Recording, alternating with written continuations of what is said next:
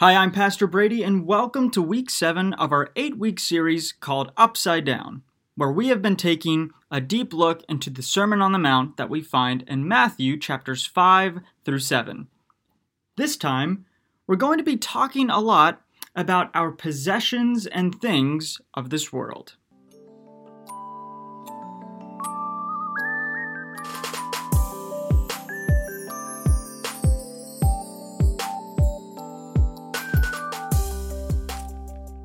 Again, it's just great to have you all here tonight because tonight marks week seven, if you can believe it. We're in week seven of our eight week series, almost at the end. We're in week seven of our eight week series called Upside Down, where we have been going through the Sermon on the Mount.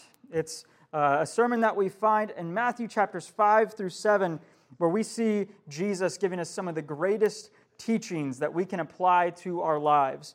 And so we've been keeping this one verse kind of in our minds at the start of every single one of these lessons. We've been going over this verse because we want to really keep this at the front of our minds as we're reading and studying through the Sermon on the Mount. Because at the end of it, Jesus said, Anyone who listens to my teaching and follows it is wise, like a person who builds a house on solid rock. So that's what we want to do. We want to build our house on solid rock. We want to follow through with what it is that we are listening and reading about. So, with that in mind, what did we talk about last week? Grant Thompson, what did we talk about last week? We did indeed talk about deeds of righteousness or righteous deeds, religious deeds, good deeds. It's kind of all worded in all kinds of different ways. Well done, Grant Thompson. Well done. You know, right before we came over here, Grant pulls me aside and he's like, hey, um, what did we talk about again last week? No, no, no I'm just kind of curious. Just want a quick refresher. Well, at least you remembered in like the five minutes that I last told you. So props to you, Grant. Props to you. But yeah, we talked about these deeds of righteousness, these uh, religious deeds, and we talked about ones like giving to the needy, praying, fasting. You may have talked about other ones in your small groups, like going to church, reading our Bible, and so on. And so, as we were talking about these, you know, religious deeds, we kept a focus on Matthew 6, verse 1, where Jesus said this, where he said, Watch out, don't do your deeds of righteousness publicly in order to be admired by others, for you will lose the reward from your Father in heaven. And so, the entire point of last week's message was saying we want to be sure that we are practicing these good deeds, but the reasoning behind them is not to get attention from others. The only reason we want to do these deeds is so that we can bring our Father in heaven the glory, and then He will give us the reward. So that's kind of what we talked about last week. But tonight, we're going to be shifting our attention to the next section of the Sermon on the Mount. And as we do, I got a question for you, a very difficult question. If your house just so happened to be caught on fire, and you could only grab one thing maybe two, out of your house as you're running out out of the fire, what would you grab? And now I would just say a little caveat like people, dogs, like any living thing, they already made it out. I'm talking like inanimate objects because everyone's going to say their dog. You know, I might say my cat. It's 50 50. But what would you all say? What would you all say? Tony, we'll start with you. Your frog blanket? Okay, that's adorable. Your frog blanket that you had since you were two. That's actually really that's really cute. Hartley, what would you grab? I'm gonna guess that dog dog happens to be a dog. Nice. So the stuffed animal dog dog. We're getting like these like cute little sentimental items. Colt, what would you take? Liam, I don't think you can physically grab Fortnite, but I. uh, what else? I got no response to that. What else we got? Reese? Yeah, your phone. Yeah, that's, that's, that's a pretty easy one. Yeah, just grab your phone. Dunkaroo. Yeah, again, like, like, like sentimental things like that. Jude, what would you grab? Yeah, you could grab like maybe like I said, maybe two things. Maybe like your phone and one other thing. I don't think you'd be able to grab everything in your room. But you won't. You don't have time. You gotta. You gotta be quick. That fire's right there. Now. Oh yeah, yeah. Well, in this in this made up scenario, you can only grab. Okay, So you'll get the chance to discuss this question in your small groups, but there's one final person I want to ask someone who actually experienced a slight house fire. Macy, what, what would you grab in this scenario? Or what did you grab in this scenario? Oh, yeah. Hey, that's fair. Grabbing school stuff, I think you just made all, all of your teachers just shed a tear of joy upon hearing that. I would throw that into the just to, to try and try and put the fire out. Let me just toss in my backpack. Yeah. Sorry, Chromebook. Well, I asked this question. I asked this question to some of like the other pastors uh, here at the church, and it was very interesting what they said. And I'm really bummed out that Addie and Landon Kipe aren't here, so they could hear what their dad had to say. But, but this is uh, this is what they said. So Pastor Bill, he said, "I got to grab my laptop." You know, a lot of important stuff on there. Got to grab my laptop. Pastor Ray, he was also practical. He's like, "I got to grab my phone and my wallet. Two really important things. Got to grab them." And then Sean, he's like, well, I have this folder of really important documents, like the deed to my house and other things, so I got to make sure I grab that. I was like, that makes sense. And he's like, I do have a second thing I would probably grab my favorite soccer jersey. And now I didn't give Sean the caveat of like, your kids get out before this. Before, I'm kidding. I did. I did. I did. I'm, I'm just kidding. I'm just kidding. But it was, it was interesting. Kind of like when we are kind of faced with a question like that, it gets us to kind of think just how we value possessions, how we value different things. And so maybe we value something because it has a lot of sentimental value, like a froggy blanket that we've had since we were two. Or maybe we grab something because it's just valuable, like money wise, it's valuable. So, you know, Liam, I don't want to know how much money you've put into Fortnite with all your skins that you've probably bought. I don't even I don't want to know. So that's why you would grab Fortnite, even though you can't physically grab it in the first place. But because it has a lot of maybe like money value to it. But the thing is, each of us here in this room, and really every single person on this earth, we cherish these earthly possessions, like these possessions that we have. We cherish them in one way or another. And so that's what our next section of the Sermon on the Mount is all about. It's talking about how exactly we are supposed to view possessions. And so that's what Jesus is going to be talking about. So we're going to just read what exactly he has to say. And so let's listen to this. As he's on that mountainside teaching to that large crowd of followers, he proceeds to share these words. He says, Don't store up treasures here on earth where moths eat them and rust destroys them and where thieves break in and steal.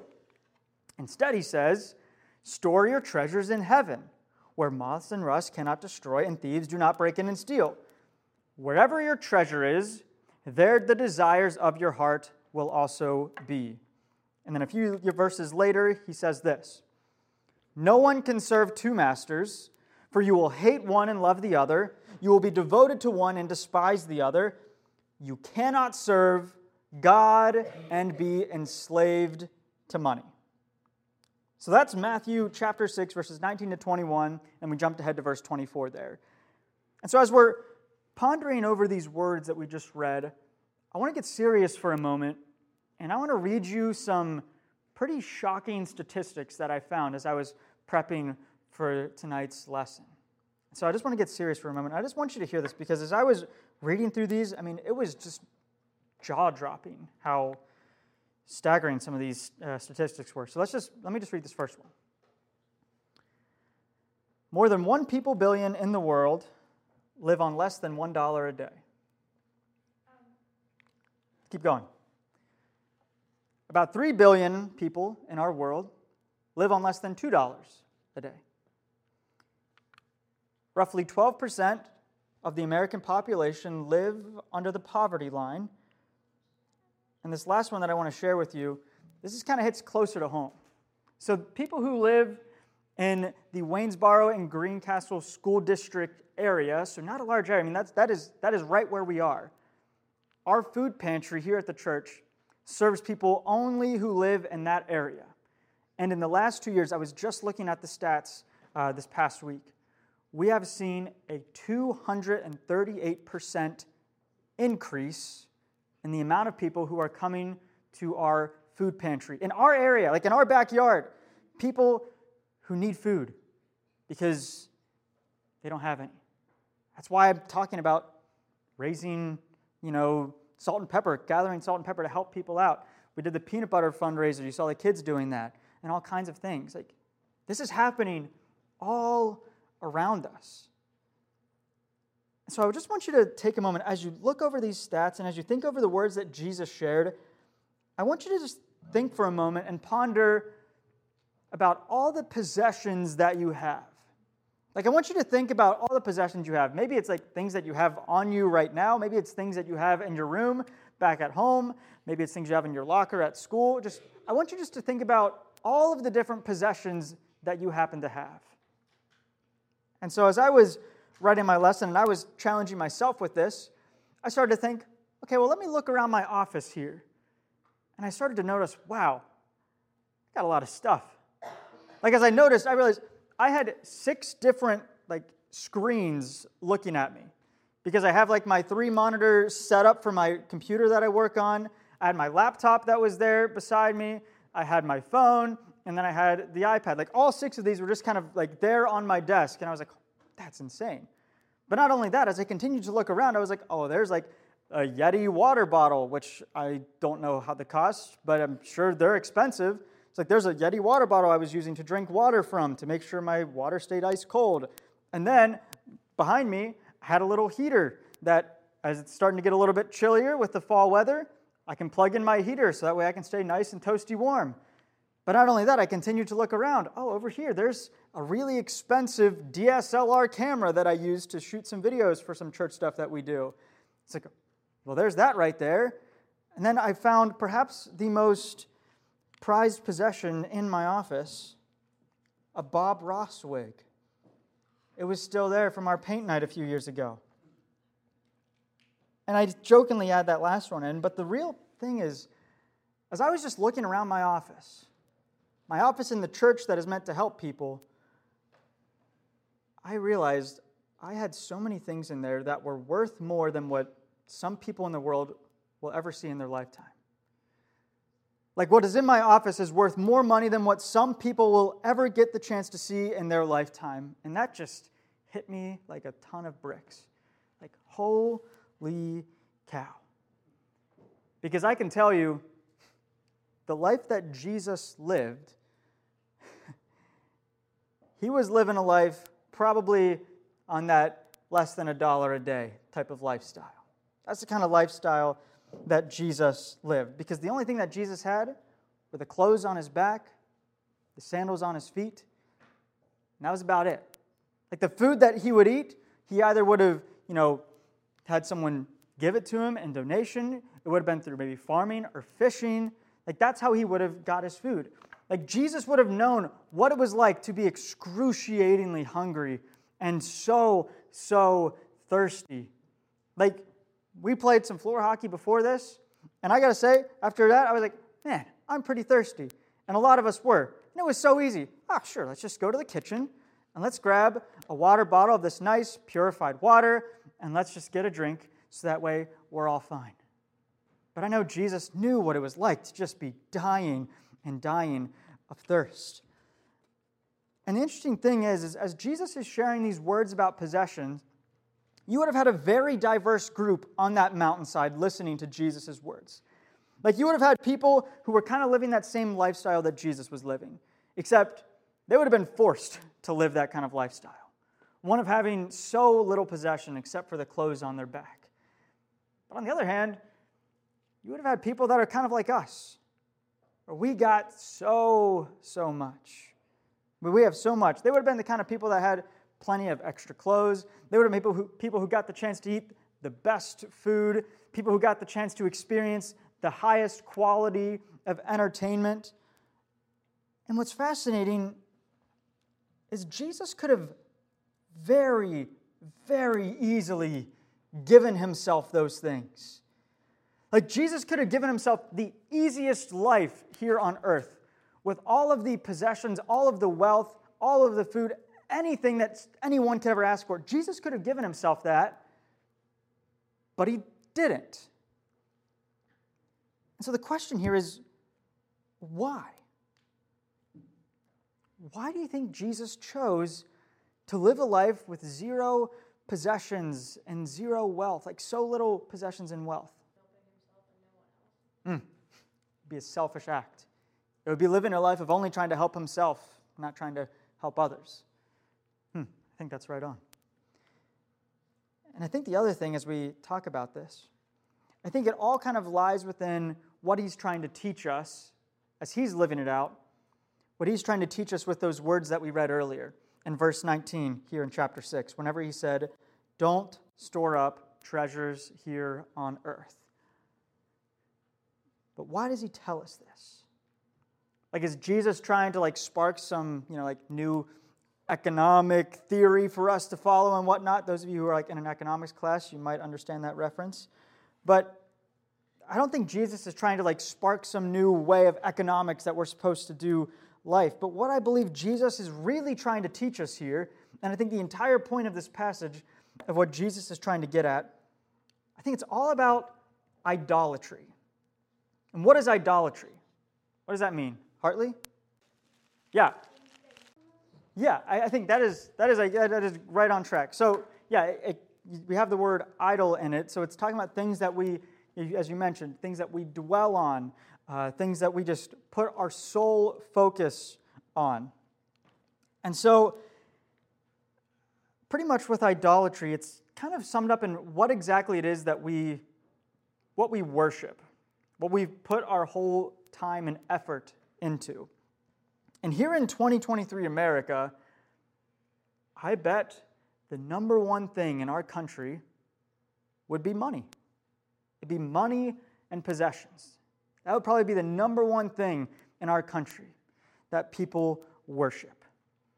And so I want to talk about that here. I just want to talk about these earthly treasures that Jesus mentions and how exactly it is that they, they trap us and how they control us. And so, going back to that verse 19 that Jesus uh, started this portion of the Sermon on the Mount with, he says about, he's talking about our treasures on earth. And he said not to store them, but he then explained to us why. He said, I don't want you to store treasures on earth. And then he gave us a reason. What was that reason? What was that reason when talking about it? Jude? Yeah, so like on earth, like possessions and things, they'll decay, be destroyed, be stolen. Yeah, that's exactly right. As we read, he says, don't store up treasures here on earth where moths can eat them and rust destroys them and thieves break in and steal. And essentially, what this entire verse is getting at, and I think the key thing it's trying to get us to learn, is that earthly possessions are temporary.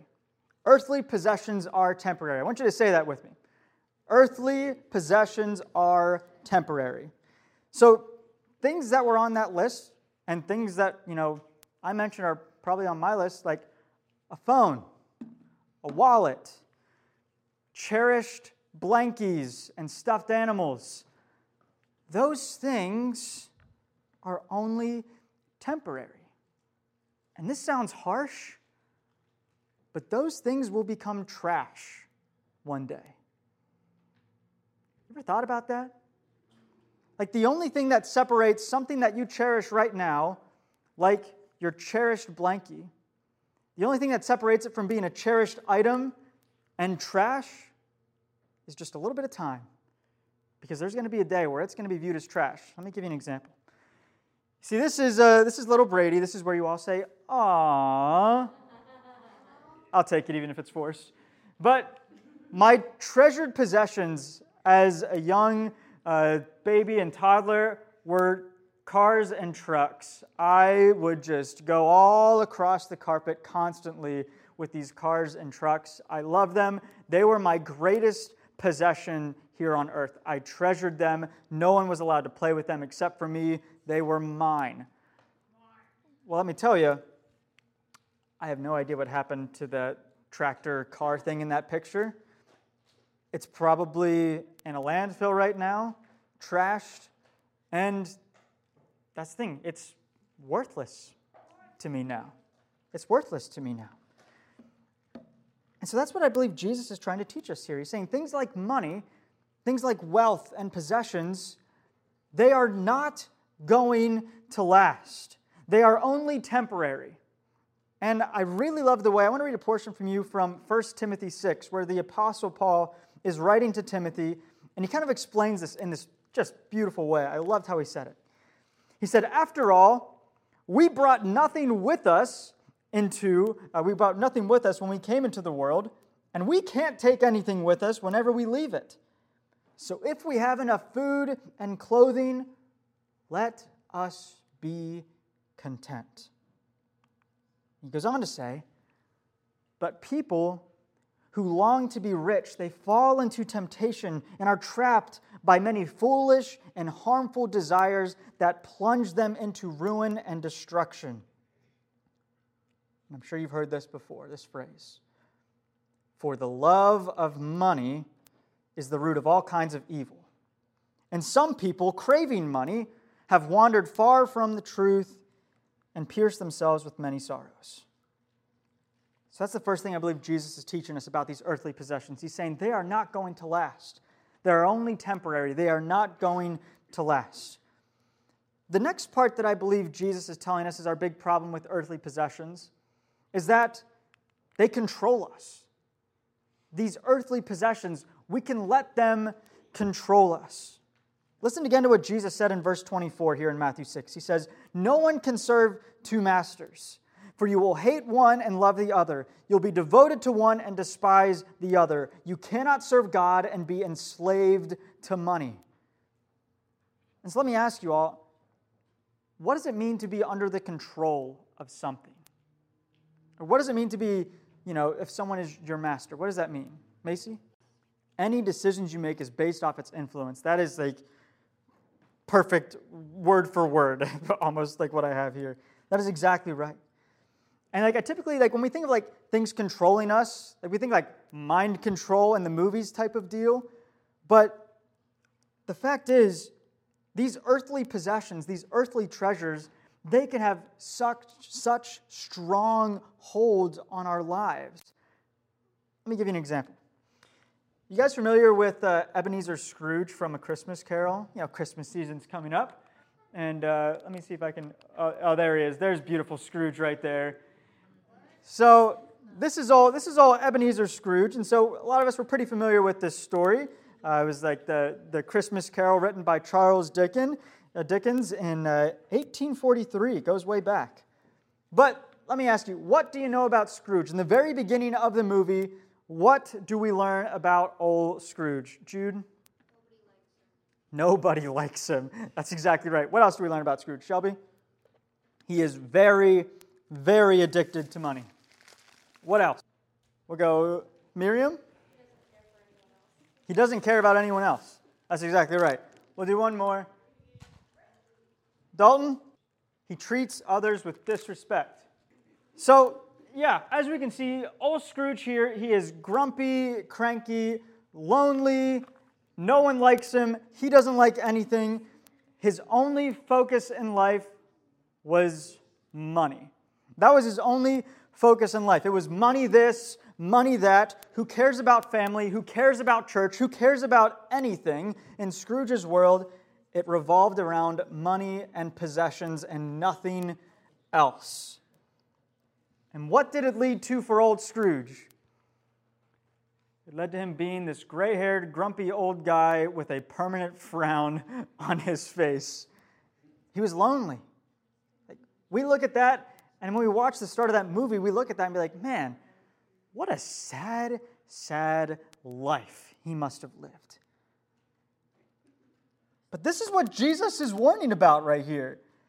Like, he is warning us that it is so easy to become like a Scrooge in our world, to be addicted to money, to be addicted to you know, these possessions where they control us, where by the time we're like Scrooge and we are old, we're going to look back and be like, what have I done? Like, why did I waste my life away? Do not let your desire for earthly possessions control your life. And I do just want to kind of be clear about something Things like shoes, clothes, cars, even phones, like things like that, like they're not bad things to own. Like it is okay to own those things. But I think the whole entire thing where, where we can really learn from Jesus' words is it's all about understanding our purpose behind them, our heart behind owning them. Like for me, I have, I, I could not tell you the exact number of shoes, but I know I have different pairs of shoes that really have like a specific purpose where I have like flip flops that I might wear like during the summer when I'm at the beach. I have sneakers that I wear pretty much every single day. I have dress shoes that I wear on Sunday mornings only. And then I might have like, I think I might have like an old pair of soccer cleats and other things. Like these shoes had like a specific purpose for each thing. Now, I don't want to make myself sound like some great person, but something that can be really easy is for us just to, like, ooh, let me just get a bunch of different pairs of shoes. You know, I was talking to someone earlier this morning at church, talking about how he helped his mother in law to move, and she had quite literally, he described it as a four foot by, it was like four foot by four foot by four foot cube full of shoes. That is a lot of shoes. And so it's kind of like, what is your heart behind owning them? And so you're going to get the chance to talk a little bit more about that in your small groups. But again, I just want to reread Paul's, uh, Paul's words to Timothy. I think the entire thing that we have to understand is that it's the love for money and for possessions that is the root of all evil. Having money, having possessions, that's not inherently wrong. But the problem we can get ourselves in is our love for those things. And when you do fall in love with those things, that's when you become like a Scrooge. It's not because you had money, it's because, because of your love for it. So don't let money and don't let earthly treasures and possessions, don't let them control you. Instead, Jesus tells us this He says, Store your treasures in heaven where moths and rust cannot destroy and thieves do not break in and steal. Treasures in heaven. We're talking about treasures that last. But what does that mean? Because that's kind of kind of weird. It's kind of hard for us to understand because what kind of treasures are, like what kind of treasure is a treasure of heaven? What kind of treasure is something that lasts? Because the problem with us is when we think of treasures, the first thing that pops in our mind, at least my mind, is like I think of like a pirate movie and like a treasure of gold. Again, my mind always goes back to earthly possessions and wealth. But Jesus is saying, no, that's, that's not it. We're talking about heavenly treasures. So, what is a heavenly treasure? Well, if you ask me, each of you in this room is a heavenly treasure. You are a heavenly treasure that lasts. You might be sitting here thinking, um, Brady, you may not have heard about this, but people die, so they don't necessarily last. So, what exactly are you talking about here? Well, let me explain myself, and I'm actually going to use the words of someone far smarter than I, uh, C.S. Lewis. He explained this really, really cool. And so he said it like this He says, Remember, we Christians think that man lives forever.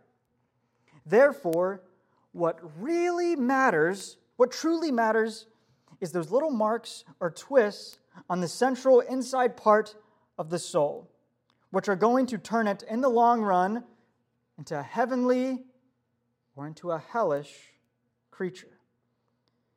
Because we as Christians, we believe that when our physical bodies pass away, that's not the end. In fact, it's just the beginning of our eternal life. That's what we believe. So, the kind of treasure that lasts, that is each of you. Like, you are the kind of treasure that lasts.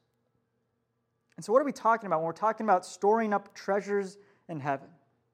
What can we do to store up treasures in heaven? What does this mean?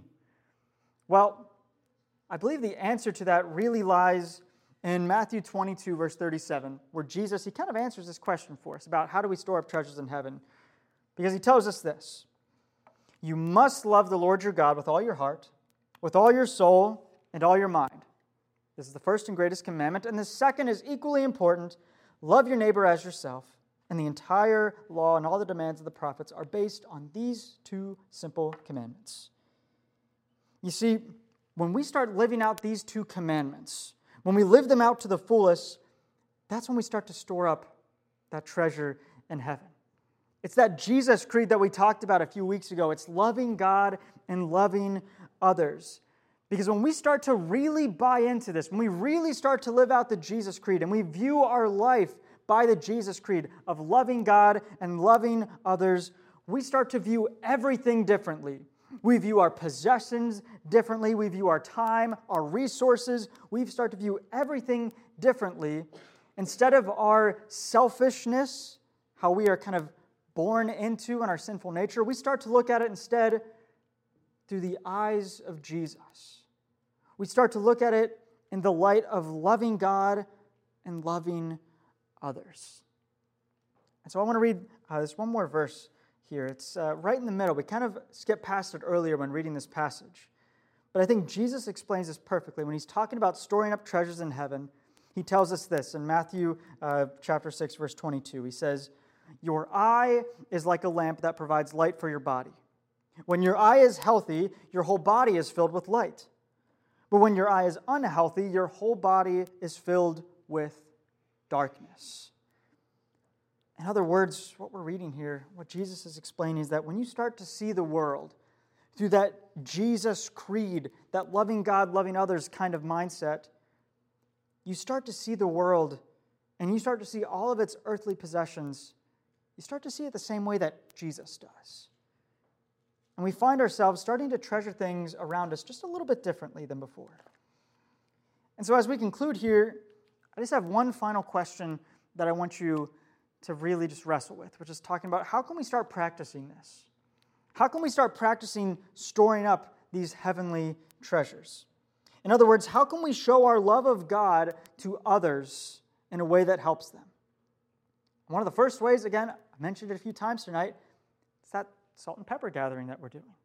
It's an easy way for us to start helping others. Another example, and I've mentioned this a bunch of times, and the reason I keep repeating this over and over and over again is because it makes a huge difference.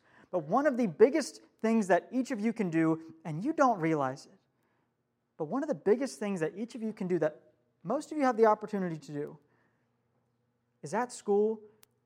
I know there are so many people in your school who are feeling alone and stuck, just, you know, perhaps lonely like a Scrooge was in the middle of that movie when he realized, I'm all alone. I have no doubt there are people in your school who are feeling that way right now, who are feeling alone, who are feeling stuck, who are feeling hopeless. And you have the chance just to talk to them, to bring them a little bit of hope, give them a smile. You have the chance to do that. And I know it's easy just for you to walk out this door and just go back to school, do your normal thing, talk to your normal friends. But I'm telling you, you have the chance to make a true difference here. And so please, just do it. We do like the, the classic Shia LaBeouf meme, like, do it! Just do it! Does anyone get that reference? Am I like 10 years behind? I know Mary's smiling at me at least. Thank you, Ryan. All of you in your small groups, you better look that up then after this. Drew, thank you for giving me a laugh. All, all of the small group leaders, I appreciate it. But there's a lot of opportunities you have where you can start living this out. Like maybe it's a friend whose parents have just gone through a divorce. You get the chance to help them out. You can help them out. And maybe it could be this year for Christmas, you're telling your parents, you know what? I don't want to get so many things for myself. Instead, Maybe use part of the money you were going to use to buy gifts for me.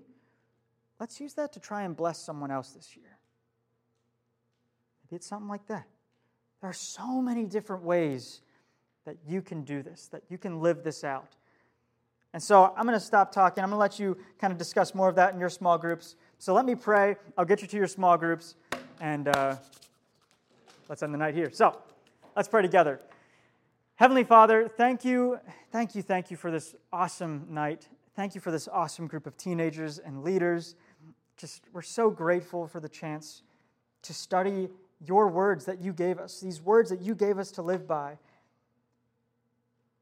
And Father, I apologize because it is so easy for us to fail. It's so easy.